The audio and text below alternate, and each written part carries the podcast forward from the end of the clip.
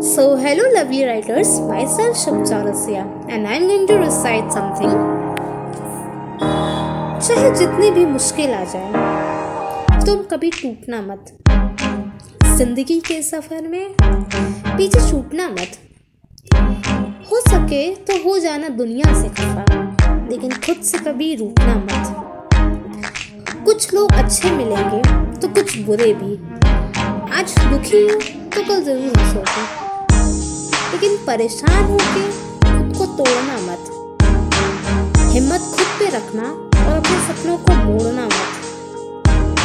लग जाए कभी चोट भी अगर तो थककर बैठना खफा हो जाना जमाने से लेकिन खुद कभी तुम शेरनी, हमेशा हँसते हुए लड़ना।